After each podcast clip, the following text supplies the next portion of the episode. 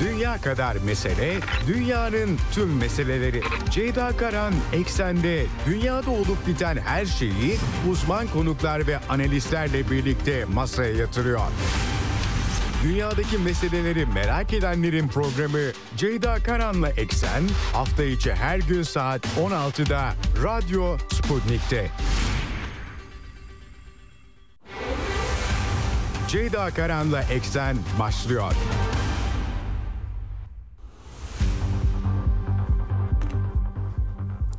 Eksenden mera- merhabalar efendim. Bugün 8 Şubat 2024 günlerden Perşembe dünyadan haberlerle karşınızdayız yine. Yine bir hafta sonuna yaklaşıyoruz. Yine çok parlak bir dünya gündemi yok. İşin doğrusu ben de artık psikolojik bunalıma giriyorum haberleri tararken.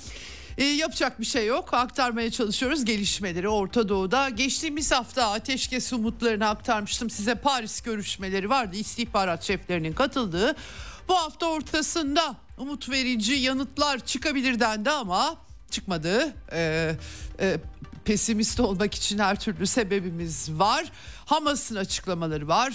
İsrail'den açıklamalar var. Netanyahu İsrail Başbakanı açıkça e, kara harekatının refah bölgesine yayılması için talimat vereceklerini dile getirdi ki bütün siviller o bölgede yoğunlaştığı için tabii bir başka facia resim çıkacak gibi gözüküyor. Aktaracağım size açıklamaları bu konuda Amerikan diplomasisi Anthony Blinken tekrar Körfez bölgesine Orta Doğu'ya gitti. Ne çıktı derseniz görünürde hiçbir şey yok açıkçası ancak Blinken ölen çocukları görünce üzülüyormuş. Çıkan sonuç bu. Amerika yeniden Bağdat'ta misilleme saldırısı diye e, formüle ettiği bir saldırıda bir Haçlı liderini öldürdü.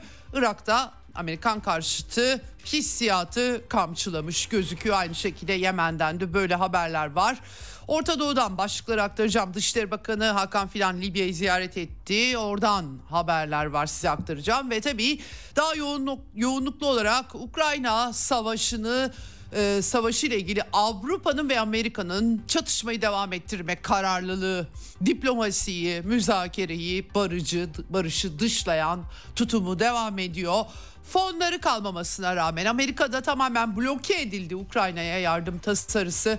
Hatta İsrail'e bile e, başka formüller bulabilirler. Tabii ki açık ama bütün dikkatleri Amerikalı gazeteci Tucker Carlson'a çevrilmiş durumda. Carson Moskova'ya gitmişti. Rusya'yı ziyaret etti. Ee, batı'da insanların gidip görmesi gereken yerlerden birisi. Hiç de kendilerine Batı'nın liberal medyasında sunulduğu gibi bir yer değil zaten Rusya Federasyonu. Sizlere de tavsiye ederim gidip görmenizi, insanlarıyla konuşmanızı. Tabii ki farklı görüşler var, farklı hissiyatlar var ama dışarıdan sunulan resim çok acayip diyebilirim gidip görmüş insanlardan birisi olarak. Fakat tabii Tucker Carlson'ın gitmesi, Putin'le söyleşisi büyük bir tepki çekmiş durumda. Ee, şimdi yarın sabah Kremlin'in sitesinden de yayınlanacak anladığım kadarıyla 9 Şubat'ta yayınlanacağını duyurdu. Sanıyorum bu akşam saatlerinde e, gece saat 2 gibi Türkiye saatiyle denk geliyor. Geri döndüğünü anlıyorum gelen haberlerden ya da yolda olduğunu Tucker Carlson'ın. Tabii bu arada artık sansürcülük konusunda açık açık tavırlarını ortaya koyan Avrupalılar, Avrupa Parlamentosu'ndan vekiller Takır Carlson'a yasak getirmeyi konuşuyorlar. İnanılır gibi değil gerçekten. Aktaracağım sizlere Ukrayna'daki tartışmalar, parasızlık, fonsuzluk, mühimmatsızlık. Peki savaşı niye bitirmiyorlar? Niçin uzlaşma sağlamak istemiyorlar? Çok uzun yıllardır hazırlandıkları bir savaş olduğunu anlıyorum. Başka sonuç çıkartamıyorum. Ee, tabii bütün bunların Avrupa'ya bedelleri Almanya şansölyesi de yola çıktı anladığım kadarıyla. Ee, son açıklamaları da var. Amerika Birleşik Devletleri'ne gidiyor. Joe Biden'la görüşecek. Almanya'da büyük sanayi dahil olmak üzere herkes şikayetçi. Çiftçilerin protestoları geçen cuma aslında Almanya ile konuşmuştuk. Bugün programın son bölümünde İtalya'ya bağlanacağız. Çünkü Güney Avrupa'da da İspanya'da ve İtalya'da durum parlak gözükmüyor. Çiftçiler Roma'ya yürüyorlar.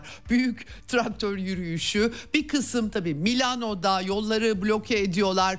Gerçekten Avrupa Birliği'nin tarım politikaları Ukrayna'dan ucuz tahıl, e, sübvansiyonların paralar e, savaşa aktarılırken Avrupa vatandaşlarına, üreticilere e, sübvansiyonların kesilmesi pek çok mesele var arkasında. İtalya'daki durumu, Avrupa'daki durumu da konuşacağız. Yeni Posta gazeteci yazarı, Oda TV'de de makalelerini okuduğumuz Birgül Göker Perdisa ile konuşacağız. Giorgia Meloni hükümetinin e, uyguladığı ekonomi politikalarında kendisine soracağız bugün. Ben size diğer notları elimdekileri aktarmaya çalışacağım Avrupa'dan e, özellikle. E, bunun dışında tabii aynı zamanda e, Azerbaycan'da seçimler bekleneceği üzere Aliyev kazanmış durumda 10 gün içerisinde açıklanacak ama buradan da notlar var hepsini derleyip toparlayıp size aktarmaya çalışacağım. Başlamadan hemen frekanslarımızı tekrar edelim.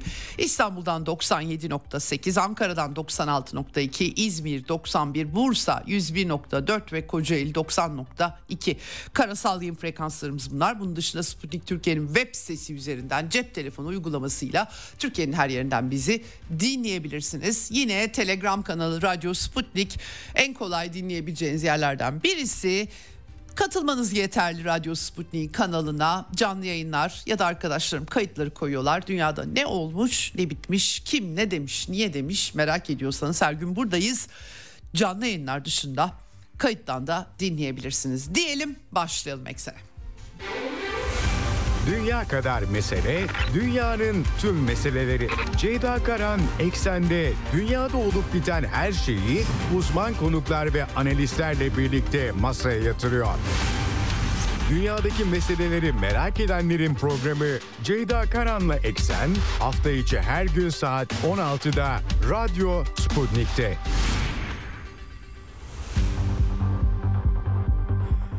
Evet Orta Doğu'dan yine başlıyorum artık gelenek oldu bana sorarsanız Ukrayna çatışması dünyanın gidişatını daha da derinden etkiliyor makro düzeyde ama tabii ki Orta Doğu'da özellikle son 4 ayda gündeme kaçılmaz olarak damgasını vurdu. Batı'nın Orta Doğu'daki politikaları, İsrail'in tutumu, e, siyasal İslamcılarla ilişkileri, Filistin davasının tekrar canlanması bakımından.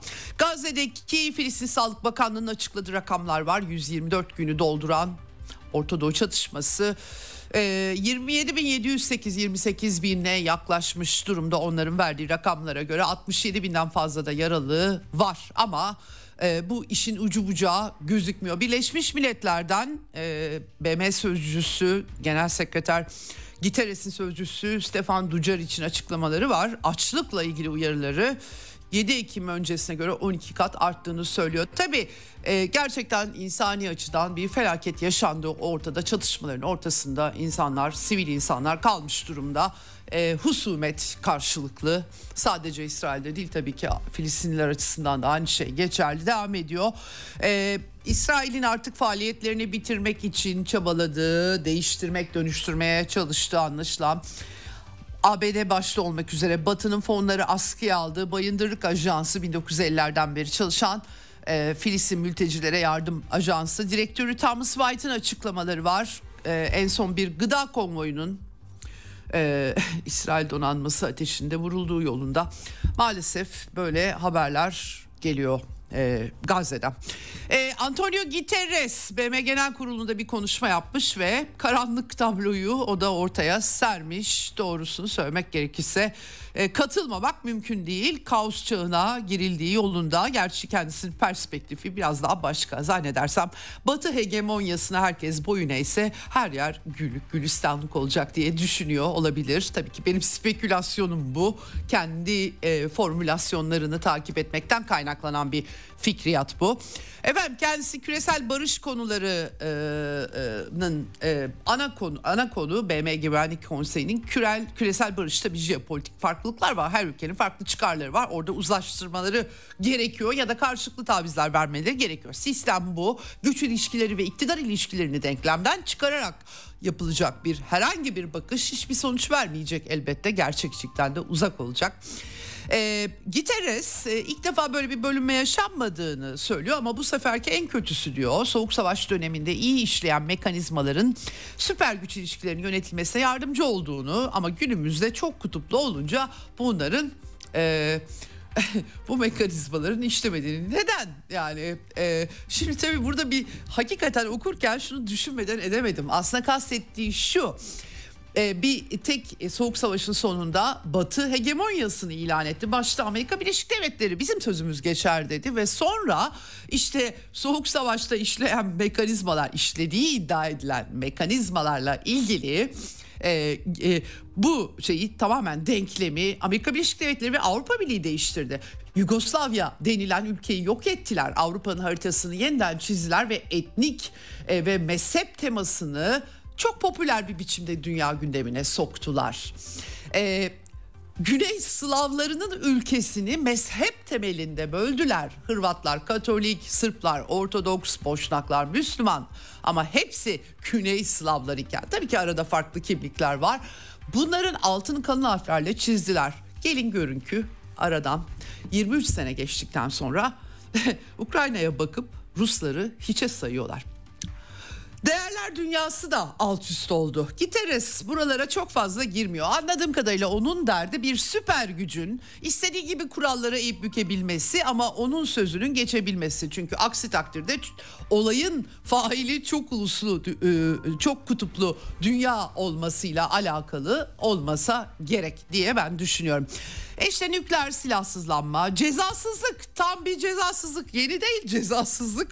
2000'lerin başından beri e, cezasızlık hakim dünyada. Hala da devam ediyor bütün bunlar. Nasıl böyle bir değerlendirme yaptığını ben çözemiyorum. Ben asıl tabi birazdan aktaracağım. Gazze e, harekatına İsrail'in gelmiş 7 Ekim e, e, saldırısını e, bir gün bir 24 saat içerisinde 1200 insan hayatını yitirdi. Bunu hiçbir şeyin meşru kılamayacağını vurgulamış ama dönüp karşılığında Filistin halkının toplu cezalandırılmasının da hiçbir gerekçesi olamayacak demiş. Tabii kaygısı birazdan aktaracağım üzere ateşkes girişimlerinin başarısızlığı eşliğinde İsrail'in refahı refah bölgesi Mısır sınırına baskı uygulaması beni alarma geçirdi diyor. Kabus zaten kabus katlana, katlanarak durum vahim hale gelecek. Gezegende de barış yapılması gerekiyor diyor. Tümüyle katılıyorum işte bu noktaya. Başka çare yok. Ülkeler barış e, içerisinde karşılıklı tavizler vererek ve ekonomik bağlantılar kurarak kendi vatandaşları arasında kültürel ilişkiler ve ekonomik ilişkileri e, derinleştirerek ancak bu tarz çatışmalardan kaçınırlar. Ama e, maalesef günümüzde özellikle Amerika Birleşik Devletleri'ne hakimiyet altına almış olan neokon ideoloji bütün dünyayı birer küçük Amerika yapmak böyle ısrar ediyorlar. E, tabii bunun reaksiyonları oluyor. Başka da bir sonuç getirmiyor. Yeni de değil bu. Evet savaşlar yok eder, barış inşa eder demiş. Doğru söylemiş. Avrupa Birliği de bir barış projesiydi. Ama bugün Avrupa Birliği liderliğinin savaş, savaş, savaş ya da baş diplomatının bana kalırsa savaş bakanı diyebiliriz artık kendisine barışa ulaşmak için savaş lazım gibi cümlelerini oynak cümlelerini görüyoruz.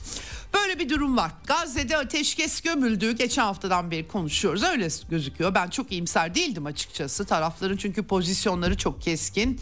Hamas Filistin davası için bütün bir Filistin halkını feda edercesine giriştiği eylemler sonucunda İsrail ordusunun Gazze'den tamamen çekilmesini ve kendi koşullarını ortaya koyuyor. Ee, İsrail Hamas'ın yok edilmesi koşulunda ısrar ediyor. Dolayısıyla bir ateşkeste bulunamıyor. Efendim her biri 45 gün sürecek 3 aşamalı bir esir değişimi, rehine değişimi ve ateşkes öngören plan en son ortaya atılmıştı. Detaylar değişiyor tabii taraflar alıyorlar, öneri getiriyorlar ama bu e, olmadı. Öyle anlaşılıyor. Ama e, tabii Hamas sözcüsü siyasi büro, büro üyesi Usame bin Elham'dan e, açıklama yaptı. Biz dedi e, aslında kabul ettik pek çok şeyi ateşkes teklifini e, ama e, hatta İsrail şaşırdı buna diye iddiada bulunmuş. E, Türkiye, Mısır, Katar, Rusya ve Birleşmiş Milletler'inde her anlaşmada herhangi bir anlaşmada garantörlüğünü talep ettiklerini tabii onlar da biraz tazeleyip göndermişler diye anlıyorum.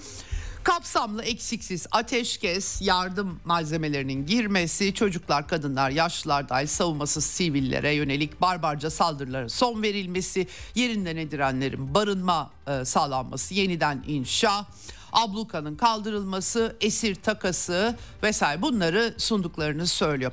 İsrail reddetmiş gözüküyor. E, yani Hamas da aslında kabul etmemiş gözüküyor ama e, bu şekilde sunuyorlar. E, İsrailler daha düz sunuyorlar öyle söyleyeyim.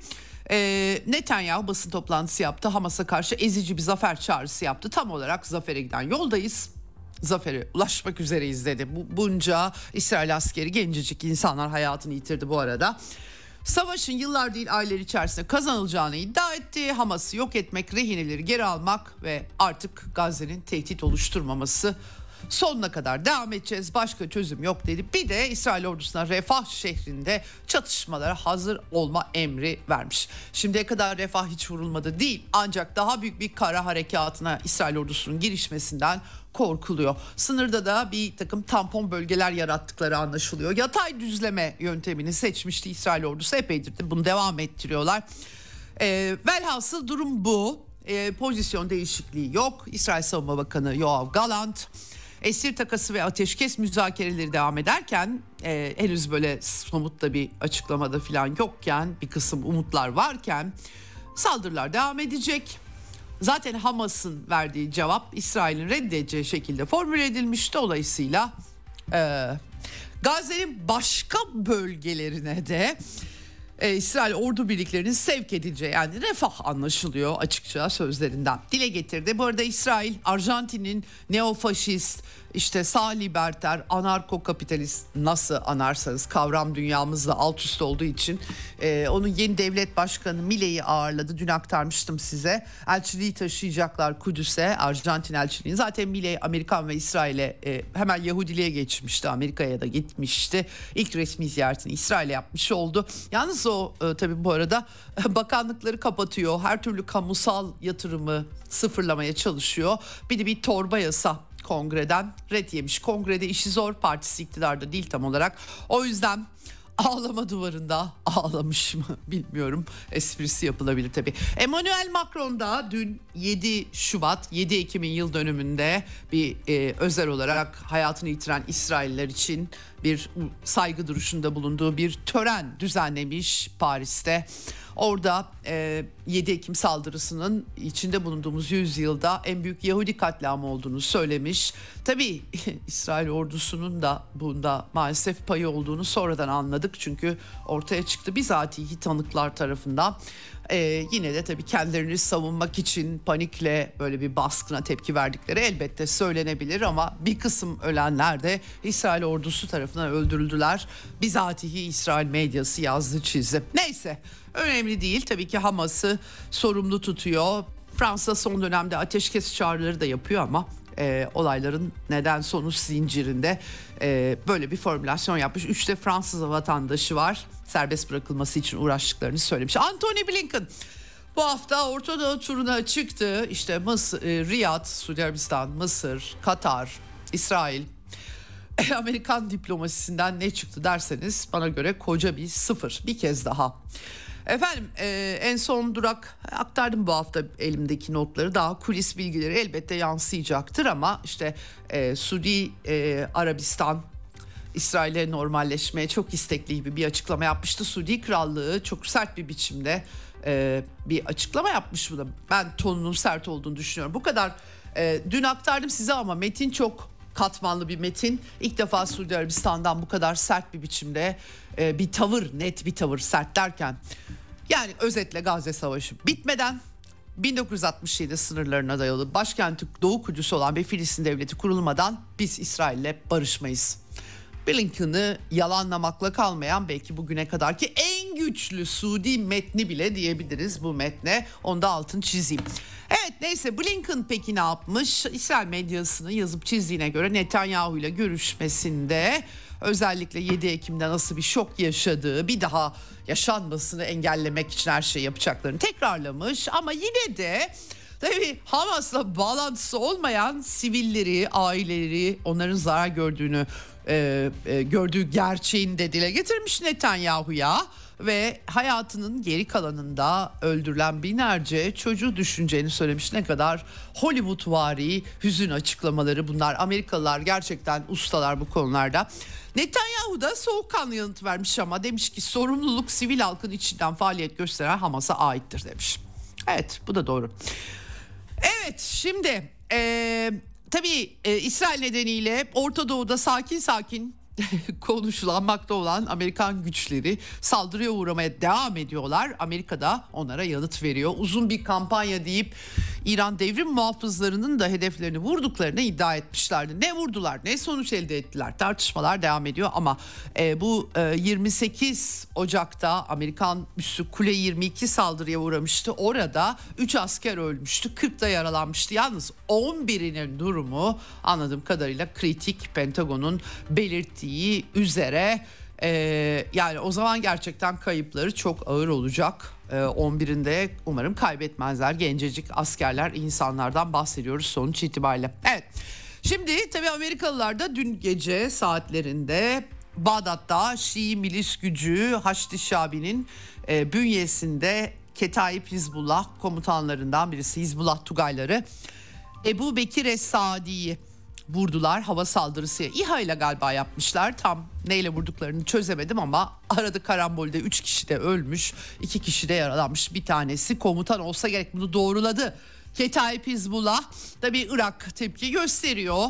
Haçlı Şabi güçleri e, IŞİD'in, IŞİD markasını Musul'u istila ettiği dönemde Irak devletine bağlı olarak tesis edildi ve IŞİD'le, IŞİD'le mücadelede öne çıktı. Sadece Şiilerden oluştuğu algısı dünyada yaratıyorlar ama ben bölgeyi de dolaşan bir gazeteci olarak Haçlı Şabi'nin Türkmen e, unsurlarıyla da konuşmuş bir insan olarak bunun doğru olmadığını çok net olarak söyleyebilirim size.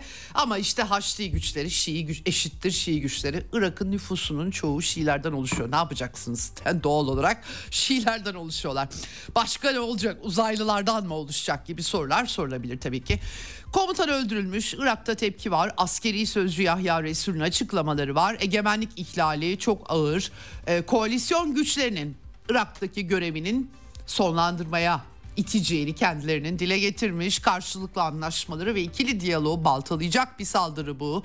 Barışı, sivil barışı tehdit ediyor. Egemenliği ihlal ediyor vurgusu yapmış. Dün akşam saatlerinde videoları da var. Yeşil bölgede oraya girip çıkmak da çok zordur hakikaten. Biz bir kere dışarıda kalmıştık otele geri dönememiştik bir gidişimizde.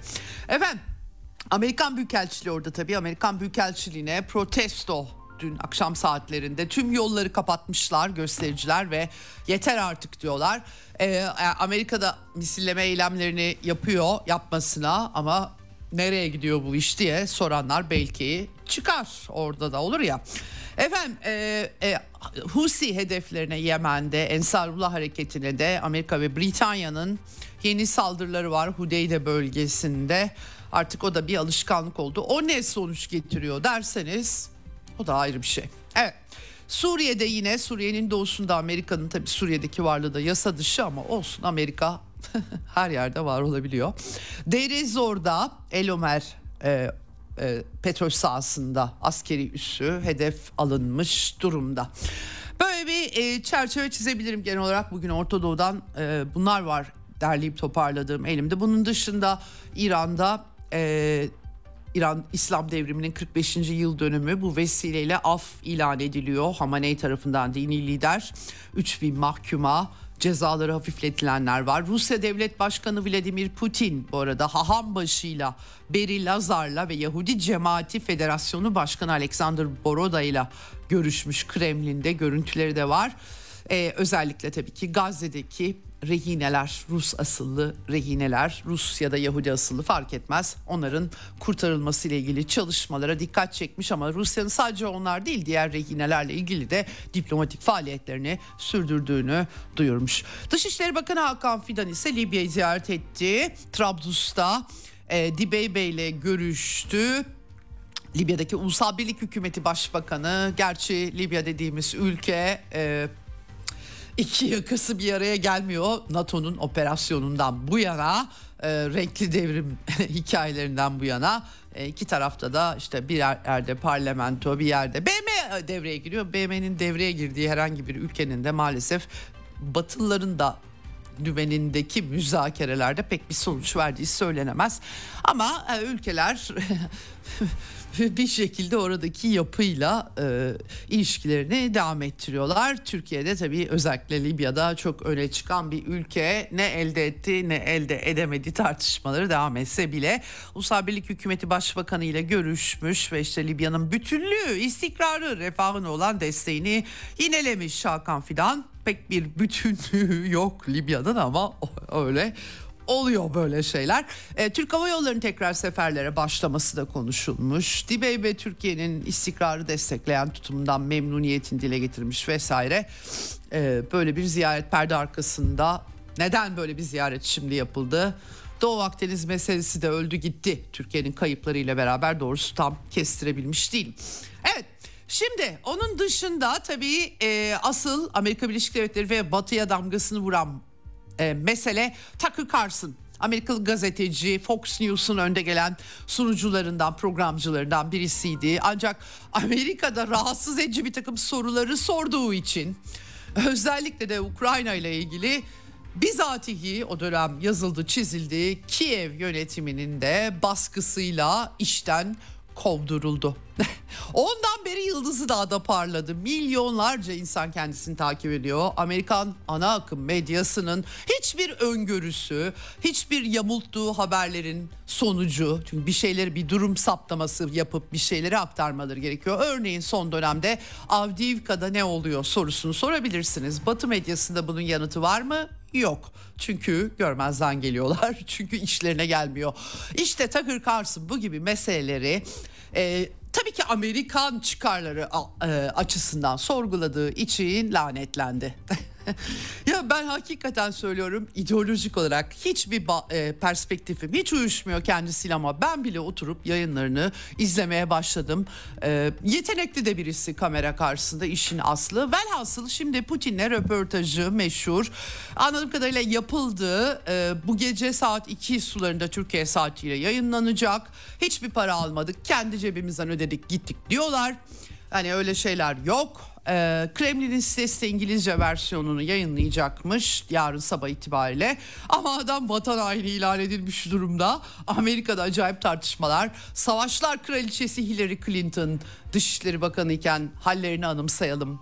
E, bugünkü ulusal güvenlik danışmanı Jake Sullivan'ın Wikileaks yazışmalarının ortaya çıkması sayesinde öğrendiğimiz Hillary Clinton'a yazdığı maili El-Kaide Suriye'de bizim yanımızda gibi maillerini anımsayınca insan daha da coşuyor. Kaddafi linç ettirmesi, çıkardığı savaşlar, e, e, e, hatırlayacaksınız bir e, House of Cards dizisi var oradaki e, Frank Underwood'un karısı tutkuyla siyasi tutkularıyla her şeyi yapabilecek bir isim. Doğrusunu söylemek gerekirse sanki kendisinden esinlenilmiş de o dizi çekilmiş hissine kapılmadan edemiyorum. Claire Underwood yanlış hatırlamıyorsam dizideki karakterin ismi.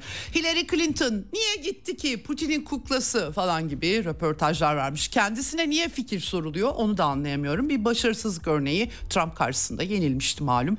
Bir sürü rezaleti de var var tabii ki. Ee, Rusya Gate komploları e, onun başının altından çıkmış gözüküyor. Gelen bilgilerden soruşturmalar açıldı. Hepsi fos çıktı falan fark etmez. Mütemadiyen yalan söyleyebiliyorlar.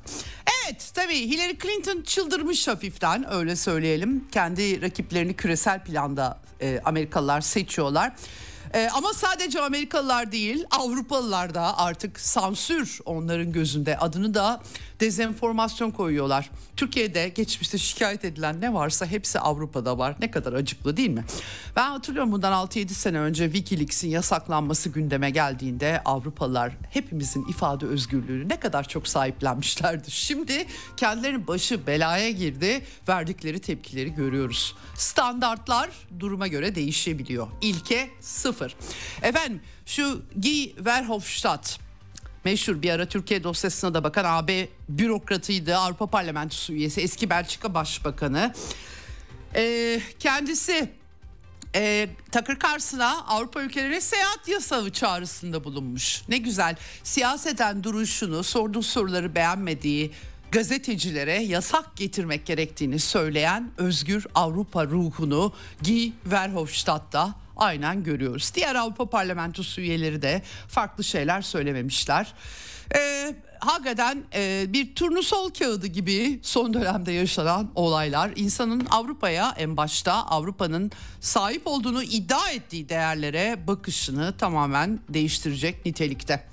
Yıllarca sallamışlar özetle. Zora düşünce söylediklerinin 180 derece tersini yapıyorlar. Çok iyi bildiğimiz bir şey Türkiye'de bizim. Evet. Şimdi ama bunlar bir şey değiştirmiyor. Barış, müzakere isteme, sahadaki gerçeklikleri kabullenme, bunun üzerine karşılıklı tavizlerle bir şeye ulaşma kararlılığını etkilememesi lazım. Benim naçizane görüşüm bu.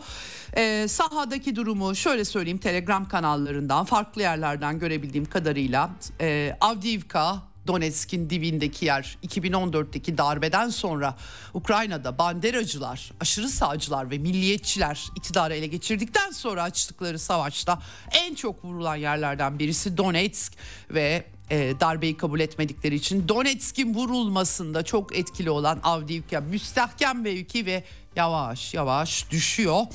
Ee, Batı medyasında geçmişte çok stratejik öneme sahip olduğu iddia edildi.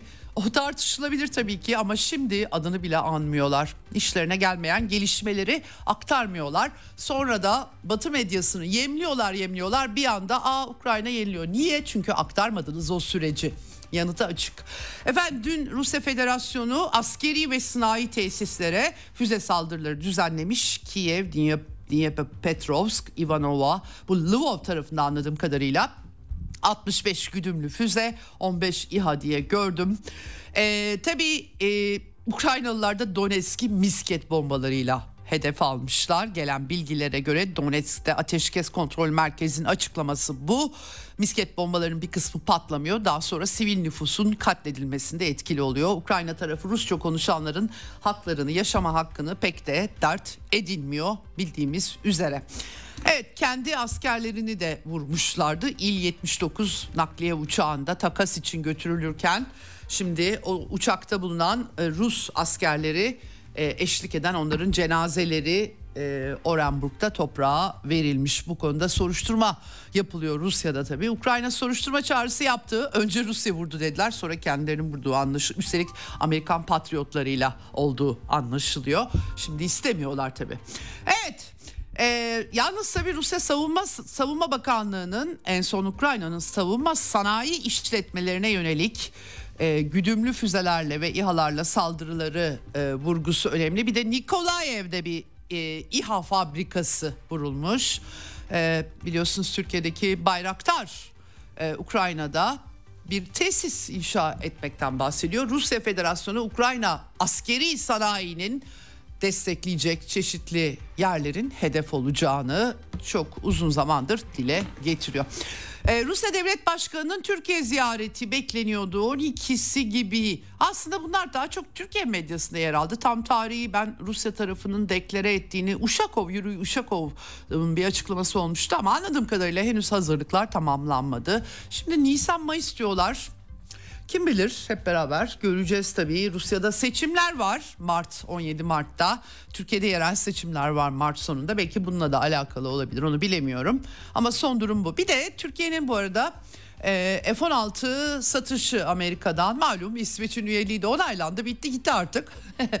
e, Senato'da ise Rand Paul e, liberter senatör yasa tasarısı sunmuş. Türkiye'ye F-16 satışının yasaklanması talebiyle. Bakalım nereye gidecek Biden yönetimine? Ee, birazcık sıkıntı tabii Türkiye açısından da. F-16'lar artık İsveç'e de onay verdik. F-16'lar da gelecek diye beklendiği için e, Ankara'dan henüz ben bir açıklama görmedim ama en azından böyle bir haber var böyle bir gelişme var. Bunu e, aktarmış olayım. Evet e, Ukrayna'ya 61 milyar dolarlık fon Senato'da, Senato'da Amerikan Senatosu'nda tamamen çöktü efendim. İsrail fonlarını da Biden engelliyor. Böyle bir e, e, tam bir kör düğüme dönüştü. Nasıl çözülecek belli değil. Cumhuriyetçiler e, açıkçası geçen sene o kadar paralar bayıldılar. 100 milyar, 110 milyar dolardan fazla para verdiler. Hiçbir şey değişmedi. Yaz taarruzu büyük bir faciayla sonuçlandı. Dolayısıyla onun yarısı kadar vermeye yanaşmıyorlar. Ee, ayrıca İsrail ile ilgili de sıkıntılar beyan edenler olmuş ama bence Pentagon ne yapar ne eder mutlaka İsrail'e e, zaten İsrail'in pek çok silahı var zengin de bir ülke malum. Hala e, İsrail'e ayrı yardım oylanabilir falan deniyor ama e, The Hill e, sitesi örneğin pek çok senatörle konuşmuş. Kesinlikle hayır diyorlar vermiyorlar para. Böyle bir durum.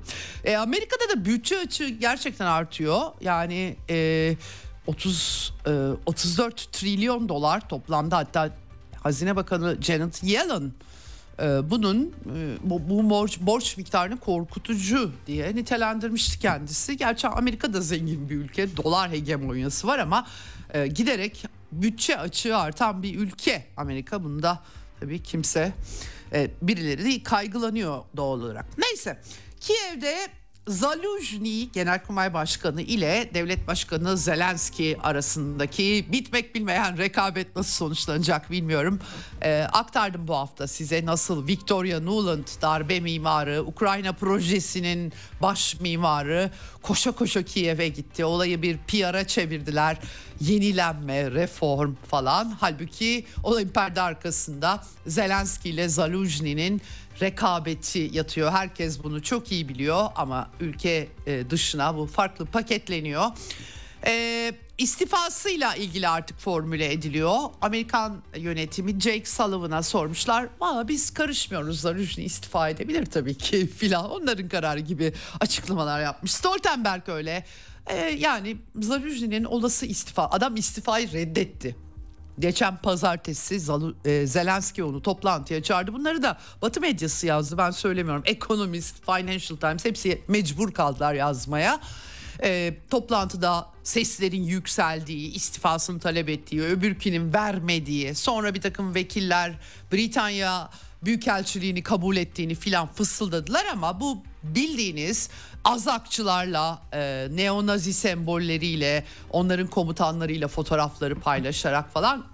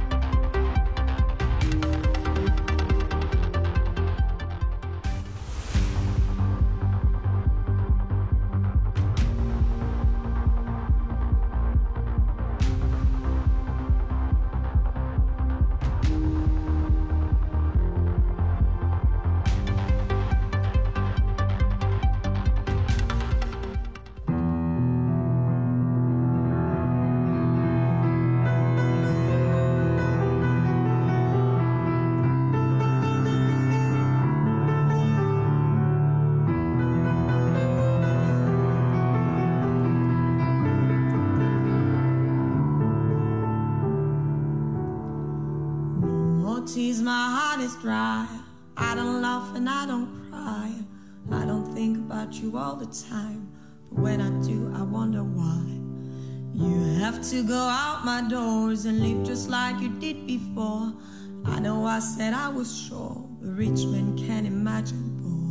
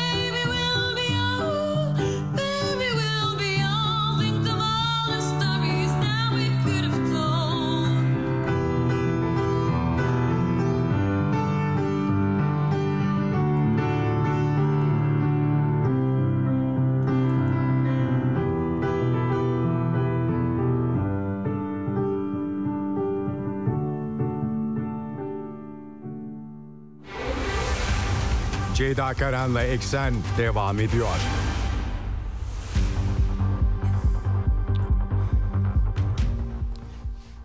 Evet e, küçük bir kopukluğumuz oldu ama tekrar geri, geri döndük. Çok teşekkür ediyorum Bekle, bekleyen sabırlı dinleyiciler için arkadaşlarım bile kulaklarımızın pasını e, aldı bu dünya gündeminden. E, şimdi e, burada tabii Amerika Birleşik Devletleri ve Avrupa'nın bu savaş politikalarını ısrarla devam ettirmesinin sonuçları var. Bu sonuçları da çok aldırıyor gibi gözükmüyorlar maalesef.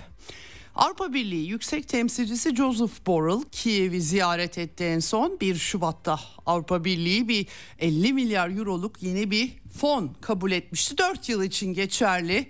E, Şubat sonunda da onaylayacaklar ama tabii bunlar yetmiyor. Kiev yönetimi cephe hattında çok zorlanıyor mühimmat açısından ve daha fazla top mermisi istiyorlar. Avrupa Birliği resmi rakamlara göre ayda 4000 top mermisi üretebiliyor ki bu Ukraynalıların iki günde tükettikleri rakam. Amerika Birleşik Devletleri 14 bine 14 binden 28 bine çıkarmıştı besleyebilmek için şimdi yıl sonuna kadar 80 bine çıkaracağız diyorlar ama üretimde sıkıntı çekiyorlar tabii ki asıl problem buradan. Şimdi Joseph Borrell Kiev'e gitti burada ee, tabii e, Dimitri Kuleba Ukrayna Dışişleri Bakanı ile görüşmesi var. Açıkça toplantıda daha fazlası daha fazla mermiye ihtiyacımız var ama benim sihirli değneğim yok dedi. Avrupa'nın savunma sanayinin imkan ve kabiliyetleri çok düşük. Size vermek için rezervlerimizi boşalttık dedi. Hakikaten e, böyle bir acıklı durum. Geçen sene Mart ayı itibariyle bir milyon mermi vereceğiz demişlerdi. Şimdi 600 bin diyorlar hatta 500 binden az olacağı söyleniyor. Hep beraber göreceğiz. Bütün bunlar savaşı devam ettirmek için. E, Joseph Borrell Kiev'deyken füze saldırısı askeri sınai tesislere o da sığınağa koşmuş ekibiyle beraber onları da aktarmış. Tabii Kuleba'nın Avrupa savunma sanayinin de durumu ne vahim diye sitem ettiğini belirtebiliriz burada. Daha fazla mühimmat istiyorlar ama Avrupa tabii ki barış zamanı için örgütlenmiş üretim yapısı içerisinde Kiev'deki banderacılara mermi bulmakta zorlanıyor. Şimdiye kadar çok verdiler aslında ama başaramadılar ve Amerikan başkanlık seçimlerine kadar da bu savaşı devam ettirmek istiyorlar. İdare edebilseler yani bütün her şey Amerika. 5 Kasım'da başkanlık seçimi bütün her şey oraya odaklanmış durumda. İşte savunmaya geçirmek gerçekten bu çatışmayı kendi içlerinde siyasi meselelere çok şahane alet ediyorlar. Tabii Haziran'da Avrupa Parlamento seçimleri var. Avrupa'da çiftçiler isyanı, çiftçilerin isyanı konuşuluyor. Traktörlerle Almanya'da, Fransa'da yolları kapatıyorlar. Belçika'da, Hollanda'da. Geçen hafta Almanya'ya bağlanmıştık. Birazdan İtalya'ya e, bağlanacağız. E, çünkü İtalya'da tarım önemli. E, tarım ürünleri markalaştırmış bir ülke İtalya ve onlar da öfkeli. Roma'ya yürüyor İtalyan çiftçileri. E, traktör konvoyları e, ortada. Ee, çokça görüntü var. Milano sokaklarında inek gezdiriyorlar. Sadece tarım derken hayvancılık da e, söz konusu burada. Toskana'da e, tarım bölgelerinden çiftçiler yağıyor anladığım kadarıyla. Ee, şimdi e, bu tabii ki çiftçilerin pek çok sorunu var ama Ukrayna çatışmasına aktarılan fonlar kendilerine aktarılabilir diye konuşuyorlar. Tarım politikaları var, büyük şirketler var, neoliberal model tarımda önemli. Bunun da özellikle küçük ve orta çiftçileri etkilediği anlaşılıyor.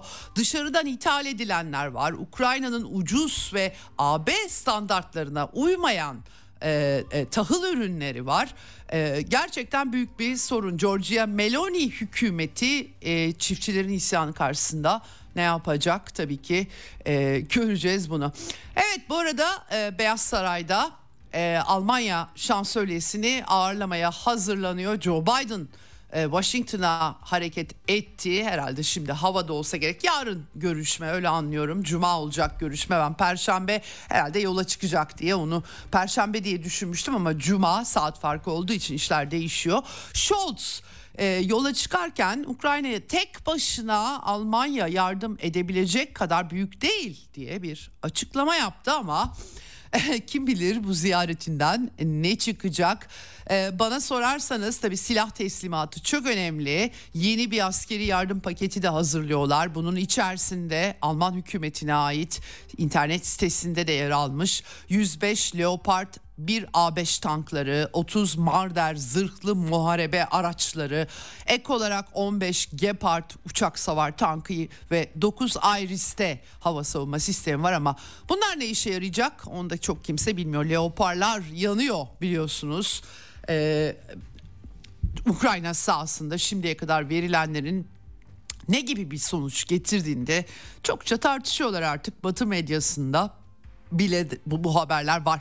Şimdi tabii Taurus sistemleri, füzeleri uzun menzilli bunların verilmesini talep ediyorlar ve Scholz da reddediyordu. Biden'la görüşmesinden sonra e, Olaf Scholz'un Taurusları Almanya verirse hiç şaşırmayacağım doğrusunu söylemek gerekirse. Hep böyle oldu çünkü bugüne kadar bu çatışmayı savaşı sürdürmek için her şeyi yaptılar. 30 milyar euro Almanya'nın Kiev için harcadığı para ee, ve artık Almanya sanayicileri de e, en azından bir kısmı isyan bayrağı açıyor. En son Siegfried Ruswurm e, e, BDI e, BDI e, ana sanayi birliği Almanya'nın hükümetin enerji politikalarını eleştirmiş. Zehirli ifadesiyle eleştirmiş. İklim planı için dogmatik demiş e, Almanya'da gerçekten sorunlar giderek katlanıyor. Savunma Bakanı Boris Pistorius ise Balkanları hedef alıyor. Sırbistan'ı ziyaret etmiş. İşte dürüstçe konuştuk diyor. Cumhurbaşkanı e, Vucic yeniden seçildi biliyorsunuz ama Pistorius'un açıklamalarına bakınca Sırbistan'ı açıkça tehdit ettiğini satır arasında okuyabiliyorsunuz. AB'nin yaptırımlarına Rusya'ya karşı Sırbistan'ın da katılmasının önemini vurgulamış. Sırbistan Rusya'yı dost olarak görüyor ama onu vurgulamış. Bunun dışında tabii ki e, Bosna meselesi e, Yugoslavya'yı bölüp parçalayan Avrupa haritasını baştan çizen Avrupalılar e, Bosna Hersek içerisindeki Sırp Cumhuriyeti konusunda dertliler ve Sırbistan'ın Bosna Sırp Cumhuriyeti'ne oradaki yoldaşlarına soydaşlarına yardım etmesini istemiyorlar. Ayrılıkçılık gündemine bir kere soktuğunuz zaman sonu gelmiyor tabii yani o dönemde desteklemişti Avrupalılar mezhep temelli ayrılıkçılığın baş destekçisi kendileri olmuşlardı. Stratejik hedeflerine de ulaştılar. Kocaman Yugoslavya bölündü, parçalandı. İnsanlar bir süre sonra birbirlerini kestiler ve sonunda ortaya küçük ve idare edilebilir devletçikler çıkıverdi. Evet. Ama bunu haritayı yeniden çizmek olarak anmıyorlar. Bu da enteresan tabii ki. Evet şimdi tabii Almanya'da bu arada e, Rosneft şirketi Rusya'nın enerji şirketi bunun iştiraklerini kamulaştırma adımları var. Rusya tepki gösteriyor. Rusya'nın varlıklarının çalınması söz konusu Avrupalılar tarafından. Bunun için işte bir takım evet, Rusya'nın onayı olmadan Rusya'ya ait olan mülkiyeti varlıkları teminat olarak kullanıp Kiev'e vermek. Bunun için bir takım yollar arıyorlar. Aralarında e, bu banka kredileri yapalım filan denildiğinde bilinmeyen sulara açılıyoruz. Potansiyel sonuçları var diyerek kaygı dile getirenler var tabii ama ne yapacak Avrupalılar göreceğiz. İsveç kuzey yakın soruşturması dün aktarmıştım. E, çöpe atıyor İsveç soruşturmayı anladığım kadarıyla ellerindeki bir takım kanıtları da Alman savcılığına devredecekler. Ne yapacak İsveç? Kalkıp da böylesine bir operasyonu Amerika bizim dostumuz Amerika yaptı diyecek hali yok. Ama biz biliyoruz Joe Biden açıkça Şubat 2022'de e, Kuzey Akım 2 olmayacak son vereceğiz söz veriyorum bunu yapacak gibi cümleleri var. Çok net bir biçimde. Sonra ıslık çalarak gökyüzüne baktılar. Bir tek Polonya'da. Şimdi Dışişleri Bakanı oldu tekrar. Radoslav Sikorski hemen teşekkürler ABD diye tweet atmıştı. Sonra tabii çok e, sildi mildi ama ekran görüntüsü hala dolaşıyor. Evet e, ne olacak bir şey çıkmayacak ne yapacak İsveç tabii o da e, ortada. Macaristan'ı e, Şubat sonunda İsveç'in NATO üyeliği için sıkıştırıyorlar malum. E, oradan ne çıkacak göreceğiz. Evet Çin Dışişleri Bakanlığı bu arada Ukrayna'da krize siyasi çözümü teşvik edeceğiz biz diye açıklama yapmış durumda. Çin Savunma Bakanı son olarak Rusya Savunma Bakanı ile görüşürken e, video konferansla açık desteklerini de dile getirmişti. E, tabii Amerika'nın Rusya'yı çevrelemekle yetinmeyip Çin'i de çevrelemekte kararlı olduğu düşünüldüğünde iki ülkenin dayanışması daha açık.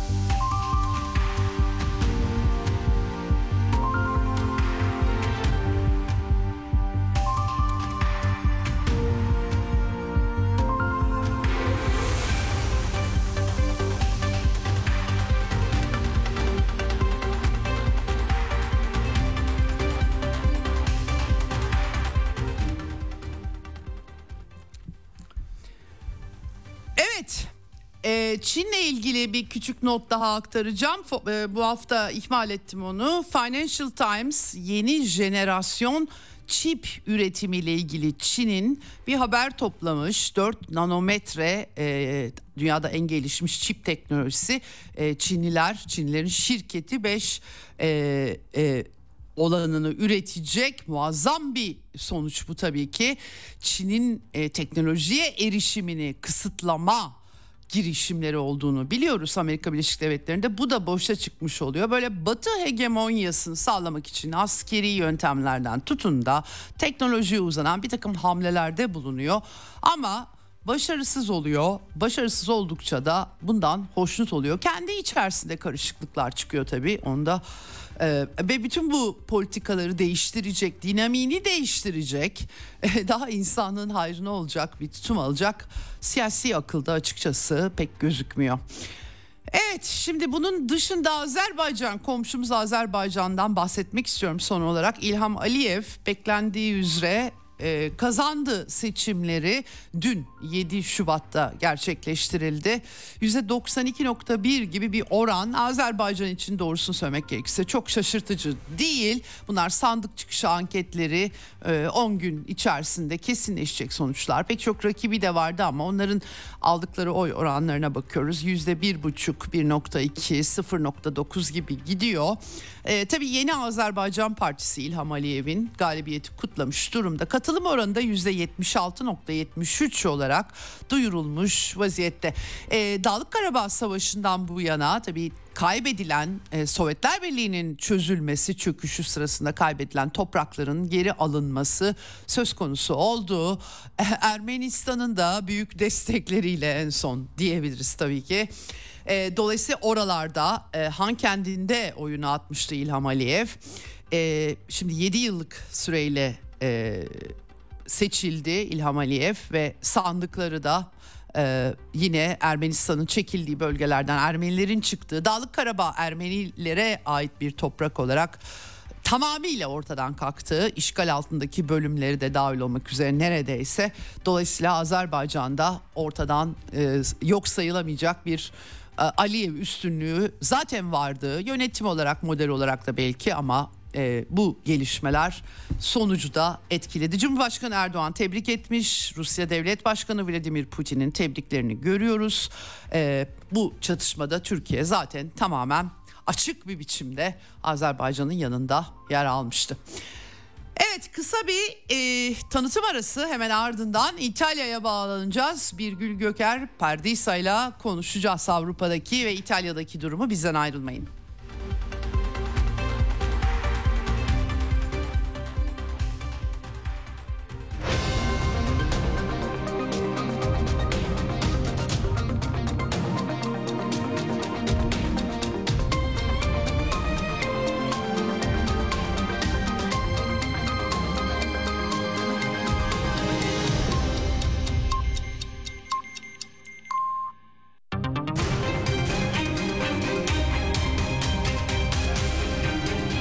Radyo Sputnik. Anlatılmayanları anlatıyoruz.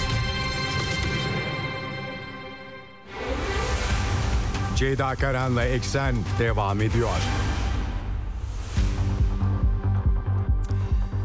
Evet Eksen'in son bölümündeyiz. İtalya'ya bağlanıyoruz. Telefon hattımızın diğer ucunda gazeteci yazar Birgül Göker Perdisa var. Hoş geldiniz Birgül Hanım yayınımıza. Hoş bulduk Ceyda Hanım. Merhaba. Ee, çok teşekkür ediyorum katıldığınız için. Epey oldu sizinle konuşmayalı. Evet, evet. Ee, a, a, e, o yüzden bir daha bir seviniyorum. Şimdi tabii e, bir süredir a- Av- Avrupa'daki gelişmelere bakmaya çalışıyoruz ama e, Batı medyasında daha da az yazıyorlar. Neden anlayamıyorum. Geçen hafta Almanya'dan bir Avrupa'ya bakmıştık. Sevgili Osman Çusay konuğum oldu. E, fakat e, tabii Almanya, Belçika, Hollanda, Fransa pek çok e, ülkeyi etkileyen e, ekonomik e, meseleler ve bunların sonuçları giderek zannedersem hissedilir oluyor. İtalya'da da aynı şekilde bu işler durum, evet. kazan kaynamaya başlıyor galiba. İtalyan e, çiftçileri görüyorum Toskana'dan oradan buradan hepsi yollara dökülmüşler. E, Güney A- A- Avrupa ülkeleri Akdeniz ülkeleri de e, bundan azade değil. E, hele Roma'da bir topla e, e, hamle var galiba. Biraz aktarır mısınız? Ne oluyor İtalya'da? Tarım ülkesi, e, tarımı markalaştırmış bir e, ülke olarak İtalya daha da önemli. E, bir e, sizden durumu alalım önce. Tabii e, hemen ben en başa döneyim. Nasıl bu hareket başladı onu anlatayım. E, sizin de az önce bahsettiğiniz gibi bir e, çiftçi isyanı var İtalya'da. E, daha önce biliyorsunuz Almanya'da başladı Aralık ayında. E, Ocak ayında da İtalya hareketlendi. E, İtalya'nın hareketlenmesiyle birlikte görüyoruz ki diğer Avrupa ülkelerinde de e, yeni haberler İspanya'dan geliyor örneğin, İrlanda'dan geliyor. E, bu sadece İtalya değil, aynı zamanda bütün bir Avrupa'da e, çiftçi isyanı ya da hayvancılık sektörüyle uğraşan e, insanların isyanını görüyoruz. E, tabii bu birikmiş politikaların e, bu e, sektörde çalışan insanlara yaptığı baskı sonucunda oluşmuş bir hareket diyelim. Yani öyle ya da böyle bekleniyordu böyle bir e, çıkış. İtalya'da da iki haftadır sürüyor. E, öncelikle e, sosyal medyadan biliyorsunuz artık sosyal medya e, tüm hayatımıza girmiş durumda. E, Evet. dışında olmak mümkün değil. Bu harekette sosyal medyada öncelikle e, örgütlenmeye başladı Ocak başından itibaren. E, Ocak e, sonuna doğru ilk eylemler görünmeye başladı. E, şimdi de iki haftadır da e, bütün e, kentlere akıyor e, çiftçiler. E, bunun bu e, isyanın e, sembolü de traktörler aslında. Görüyorsunuz büyük e, tekerlekleriyle kocaman traktörler, Evet, üzerlerinde evet. pankartlar. E, sakin bir e, isyan diyelim. Yani e, Brüksel'de ya da işte Fransa'da, Almanya'da gördüğünüz şiddet içerikli bir isyan değil. E, işte parlamento gübre döküldüğü gibi e, görüntüler yok. Son derece sakin e, e, bir şekilde e, devam ediyor. Daha önce de söylediğimiz gibi öncelikle küçük kentlerde toplandılar ve meydanlarda hala iki haftadır e, duruyorlar. Daha sonra da e, Roma'ya aktılar Sonunda Roma'da toplanmış e, durumdalar. E, Roma Avrupa'ya alınmış diyebiliriz traktörler tarafından. Öyle mi? Ee, Öyle mi? Evet Oo. tabii. Abluka yani kesin öyle diyorlar. Yani terim bu. Kesinlikle ablukadalar. Ee, istekleri yerine getirilirse e, ablukayı kaldırılacaklar. İstekleri yerine getirilmezse ablukaya devam edilecek. Hatta Roma'ya e, kadar girecekler. E, onun e, ultimatumunu verdiler e, hükümete. Evet. Peki Meloni e, biz çok şey yaptık diyor. İşte iyileştirmeye çalıştık vesaire diyor. Yakıt sübvansiyonu falan. Yani e, bunlar da mı işe yaramıyor? Meloni hükümetinin ekonomi politikalarını da tam e, anlayamadığım için bir onu da Evet, sorayım. Yani bu memnuniyetsizliğin evet. kaynağı. Hı. Evet. Evet, çok sözde e, çok sözde e, olmuş destekler bunlar. Şimdi e, Meloni e, Tarım Bakanı e, eniştesi e, belki e, dikkatlerden kaçmıştır Francesco Lollobrigide'den. E, şimdi çiftçilerin de söylediği gibi e, yani bu e, son iki senedir e, hemen hemen iki sene oldu sanıyorum baka, e, Başbakanlığı Meloni'nin. Kim olduğu ne olduğu çok bilinmediği için e, belli bir süre verildi aslında Başbakan'a yani bir şeyler yapsın göstersin kendini diye. Bu süre zarfında pek bir şey çıkmadı ortaya. Ne ekonomik diğer sektörlere ekonomik destek açısından ne de işte politikaların düzeltilmesi, yardım destekleri vesaire herhangi bir şey çıkmadı. Sonuçta da işte e, çiftçiler e, ayaklandı. E, Lolo Brigide'nin Tarım Bakanı'nın istifasını istiyor mesela bu hareket. Çünkü e, diyor ki bu zamana kadar bize hiçbir destek vermedi e, bakanlık. E, ve Avrupa Birliği politikalarını aynen ağır bir şekilde uygulat uygulatıyor. O yüzden bakanın istifasını istiyorlar kesinlikle.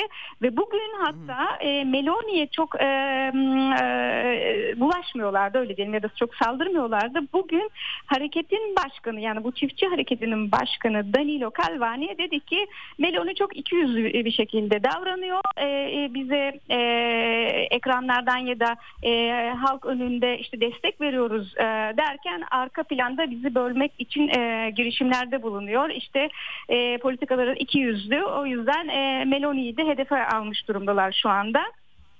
Evet. söyleyebilirim. Yani evet söylediği gibi gerçek bir e, destek, gerçek bir e, e, e, politik destek ya da e, e, diğer türlü destek sağlanmadı diyelim Meloni'den. Evet. Peki şunu soracağım. Şimdi tabii e, İtalya gerçekten önemli bir tarım ülkesi. Ne bileyim domatesleri önemlidir mesela. İtalyanların Evet, çeşitli evet. sosları önemlidir işte meşhur makarna sosu. Hepimiz gittiğimizde alırız. E, büyük tarım şirketlerinin biraz işleri değiştirdiği söyleniyor. E, İtalya'nın büyük tarım işletmeleri yani Avrupa Kuzey Avrupa'da daha fazla var anladığım kadarıyla. Şimdi tabii AB kuralları, regülasyonları e, orta ve küçük çiftçiyi e, vuruyor diye anlıyorum yaptıkları. Tabii burada ilk Ukrayna savaşı, oradan ucuz tahıldı, bir sürü e, faktör var ama İtalya tabii çok özel bir ülke bu e, anlamda. E, yani tarımı böyle markalaştırmış.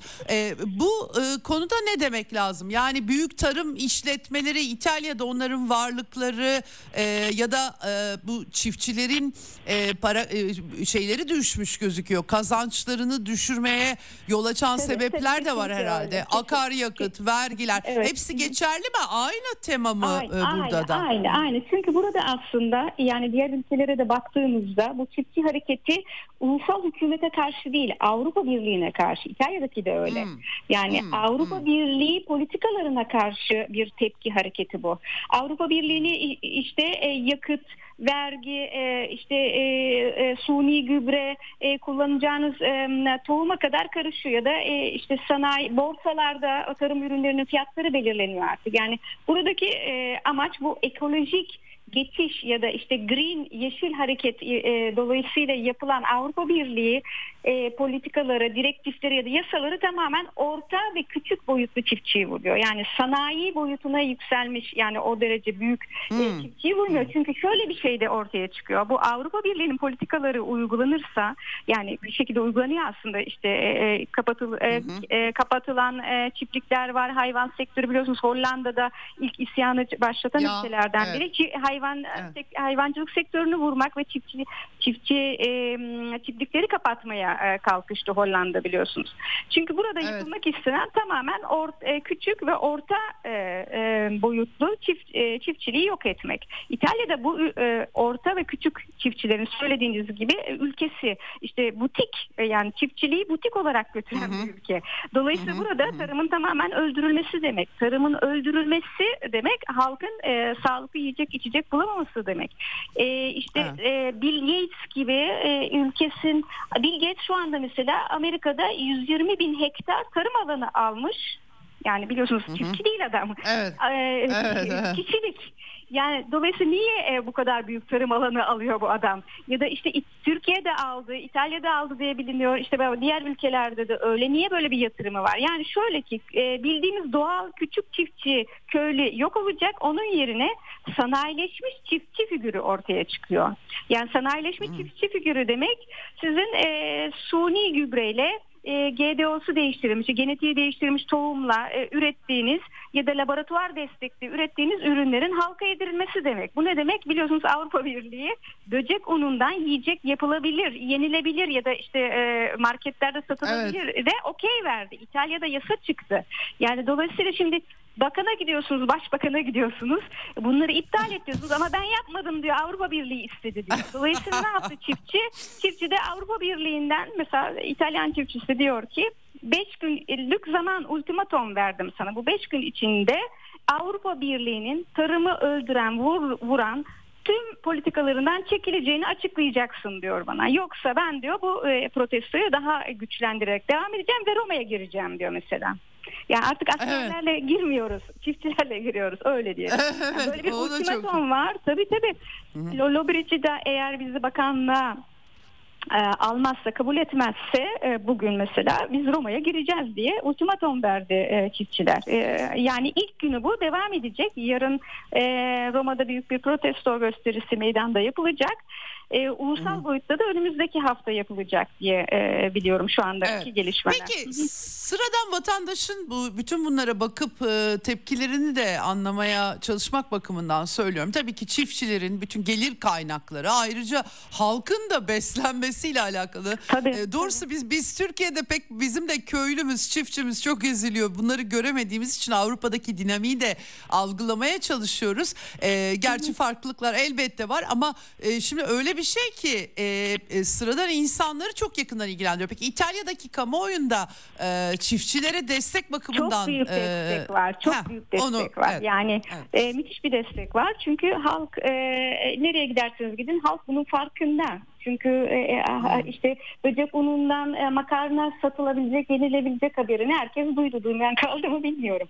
Yani dolayısıyla insanlar e, e, büyük bir endişeyle bakıyor geleceğe. Yani e, e, gö- görünen o ki e, farklı bir dünya e, plan ve projesi çizilmiş durumda ve halk bu- bunları istemiyor. Yani Avrupa halk halkları diyeyim yani çünkü e, öyle bir durum Evet. var. İstemiyor ve Sadece bir destek var gerçekten. O yüzden zaten işte bu e, isyana biraz e, daha dikkatlice yaklaşmaya çalışıyor e, Evet. kurumda kurumlarda görevli olanlar işte bakanlık açıklamaları aslında biz evet destek veriyoruz falan gibi e, yatıştırmaya ve dindirmeye çalışıyorlar. İşte parasal destek arttırdılar. İşte 8 milyar avro gibi e, destek vereceğiz diyor ama pek e, kanacak gibi durmuyor çiftçiler.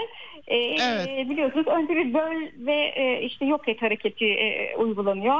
E, olacak mı bilmiyoruz. E, Avrupa Birliği'nden e, bir e, açıklama geldi. Ursula von der Leyen'den e, işte tarım ilaçları yasalarını e, de- değiştireceğiz diye. Ama bunlar ufak ufak çabalar.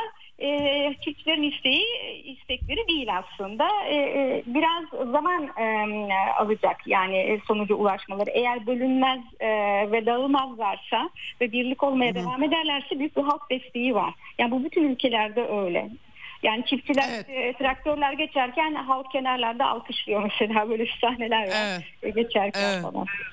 Tabii Haziran'da bir de Avrupa Parlamentosu seçimleri var. Şimdi e, anladığım kadarıyla sizin söylediklerinizden Avrupa Birliği'nin Brüksel'deki bürokrasisi AB'nin e, üyesi olan ülkelerdeki sıradan üretici, halk onların e, çıkarlarına zıt bir e, şeye doğru gidiyormuş gibi. Evet. Yani bu ikisi tabii çarpışıyor ve e, tavizler mutlaka çıkacaktır buradan ama e, bu bürokrasiye de bir isyan diyebilir miyiz? Çünkü o zaman ulusal hükümet niye var?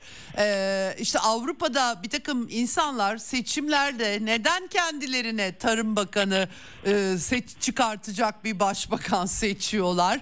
E, ya bu, bu, bu- bunları çok fazla kimse tartışmıyor herhalde. Bir büyük Evet, Avrupa e, Birliği Avrupa'nın bütün vatandaşlarını düşünüyor gibi bir e, tablo var ama e, o da ne kadarı vatandaş değil ne kadarı Evet, evet. şirket onu bilmiyorum. Herhalde bir e, böyle bir bilmiyorum nasıl değerlendiriyorsunuz? Yani bu Avrupa Birliği'nin de, de mi değişmesi lazım? Böyle bir koca bir bürokrasi tabii, tabii. Avrupa tek tek Birliği'nin Avrupa Birliği'nin e, değişmesi gerektiğini artık pek çok kişi anlamış e, ve halk bazında da görmüş durumda. Yani Avrupa Birliği'nin yaptığı pek çok son yıllarda yaptığı politikalar e, halk çıkarına, halk yararı, halkların yararına değil yani hatta zararına.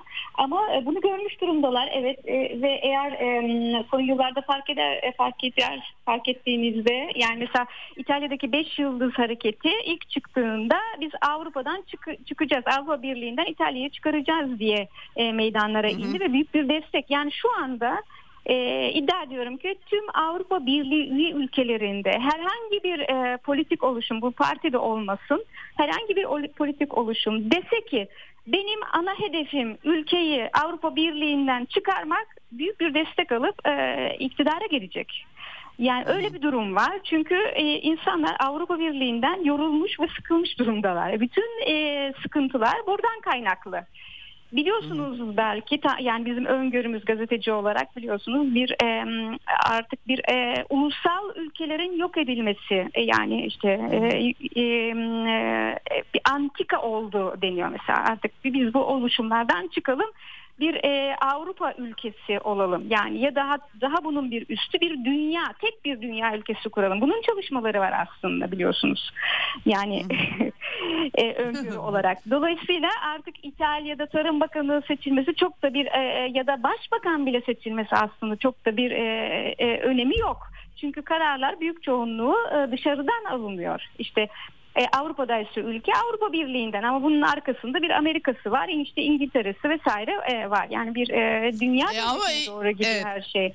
Hı hı. İngiltere Brexit'le Avrupa'dan çıktı bu arada. Herkese öyle Avrupa Birliği Brüksel'in şeyi olurken bir anda önce bir e, çökecek dediler, bitecek gidecek dediler. Gerçi e, ekonomide alarm verdiği söyleniyor Britanya'da da ama sonuç itibariyle hiç hiçbir ülke iki ülkede çökmüyor Avrupa Birliği'nden çıktıktan sonra. Yok, hayır. e, peki, evet, yani öyle bir şey yok. E, peki İtalya son olarak şey de sorayım. Yani İtalyan basınında e, bizim e, kendi insanımızın çıkarları bu bürokratların Brüksel'deki bürokratlarla örtüşmüyor diye yazıp çizen var mı? Yoksa orada da yine bir her şeye aşırı yani eleştiri getirenlere artık bir bu aşırı sağ diye e, sunuluyor. Hakikaten bunda doğruluk payı da olabilir ama e, e, sorunları sahiplenen kim olursa var, herkes var. dönüp bakıyor do, dolayısıyla var mı böyle bir şey İtalyan basındaki tartışmaları da son olarak bu konuda e, sorayım. Ee, İtalyan basınında da bir ana akım medya var böyle bir durum var. Ee, ana akım medyanın Hı-hı. içinde e, bir iki e, gazete e, işte tarım sektörünü e, ya da diyelim ki e, ulusal çıkarları koruyucu haberler yapıyor. E, tam bir ele geçirilmiş durumu yüzde yüzdeye vurursak yüzde yüz değil ama yüzde yetmiş gibi bir e, durumdan hmm. bahsedebiliriz. Hmm. Onun içinde bazı yazarlar ya da bazı çok özür dilerim. Bir yandan da, evet. e, böyle bir durum var. E, Olsun önemli değil. Hı hı. E, Evet yazıp çizen var. Bir de şöyle bir durum var. Yani böyle büyük bir halk desteği olduğunuzda tamamen görmemezlik yapamıyorsunuz. Mecburen e, bu konulara el atıyorsunuz ve işliyorsunuz. Ama diyelim ki o konuları işlerken işte Avrupa Birliği sıkıntılarını e, pek ele almıyorsunuz da işte e, bunu daha bir e, işte savaş yüzünden oldu diyor mesela. Yani işte savaş yüzünden e, işte petrol fiyatları arttı işte e, o yüzden masrafları arttı. Çiftçiler zor durumda diyor. Mesela böyle. Evet ama e, savaşı niye sürdürmek istiyorlar o zaman diye sormuyorlar mı? Çünkü barış tabii, müzakeresi de istemiyorlar tabii, çünkü. Tabii tabii. Yani, yani o zaman o soru çıkar yani evet, değil mi? O zaman niye devam yani. ettiriyorsunuz madem filan hani. tabii tabii savaşın e, savaşı e, savaş devam etsin diye Avrupa Birliği bir yandan işte e, biliyorsunuz Almanya'da dev, devlet yardımları kesti e, çiftçiler isyana e, isyanı başlattı. Evet. E, aynı durum para yok diyor. İşte e, devlet desteğini keseceğim diyor. Bir yandan işte Avrupa Birliği daha yeni bilançosunu açıkladı. 33 milyar avro e, Kiev'e yardım edecek. Niye bu kadar büyük parayı akıtıyorsun madem e, savaşa? Yani madem savaş senin değil, Ukrayna ile e, Rusya arasında bu kadar büyük paraları niye Avru, e, akıtıyorsun hmm. Avrupa olarak? Benim ihtiyacım var diyor. İşte sağlık sektörü, tarım sektörü, eğitim sektörü çok sektörün desteğe ihtiyacı var. Ama sen bu parayı bana hmm. değil de işte savaşa gönderiyorsun. Tabii bu soruları soruyor halk. O yüzden zaten E, işte bir yandan savaş sürsün diye uğraşırken bir yandan da bu, bu tür isyanları göreceğiz. Yani bu e, sektörleri vurdukça bir süre sonra işte sanayi sektöründen sesler çıkmaya başlayacak çünkü yani. Evet. Ücretlerde bir azalma, genel bir ekonomik sıkıntı sadece çiftçiler değil bu da e, hissediliyor mu peki e, hani bu anlamda e, diğer Tabii sektörlerde? işsizlik e, işsizlik arttı. E, işsizlik arttı biliyorsunuz. E, bütün ülkelerde e, daha bugünkü haber e, pek çok e, meydanlara baktığınızda da kepenkleri ka- e, kapatmış e, e, dükkan görüyorsunuz. E, bunların sayısı e, son yıllarda artmış durumda. Çünkü insan artık e, giderleri karşılayamıyor. Yani e, işlerini devam ettirmek yerine e, iş yerini kapatmayı tercih ediyor. E, işte Meloni bir süredir e, maaşları arttırmak için uğraşıyor ama İtalya son 20 yıldır, son 30 yıldır maaşların çok az oynadığı ülkelerden biri. Yani e, bir yandan ha, hayat pahalılığı devam ederken maaşlar çok oynamıyor mesela.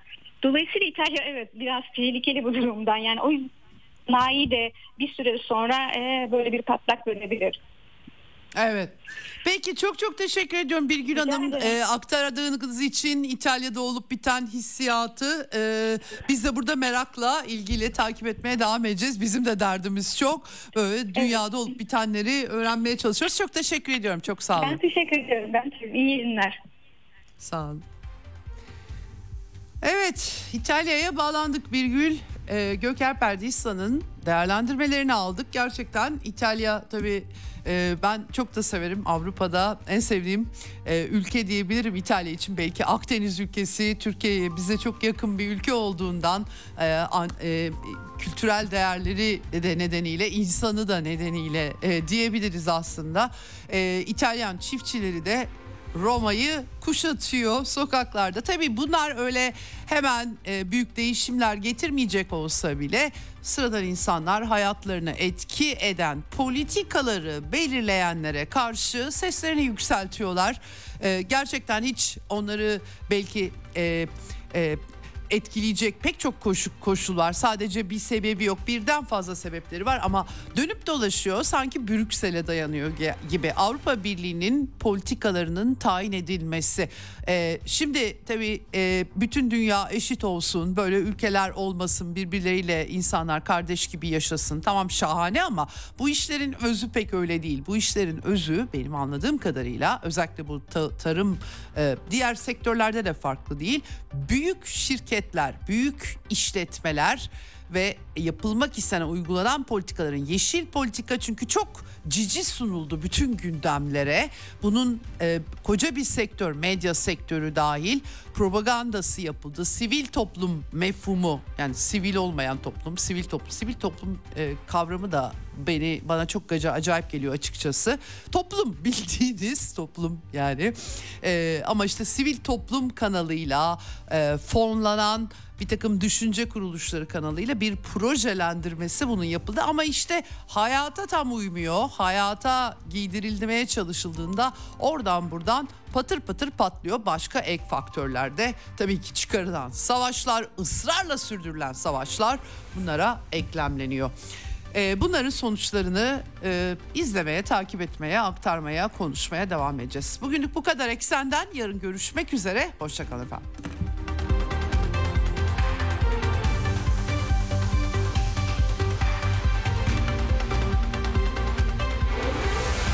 Ceyda Karan'la Eksen sona erdi.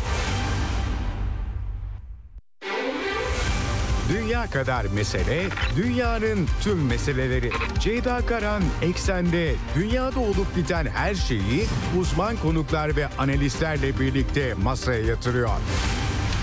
Dünyadaki meseleleri merak edenlerin programı Ceyda Karan'la Eksen hafta içi her gün saat 16'da Radyo Sputnik'te.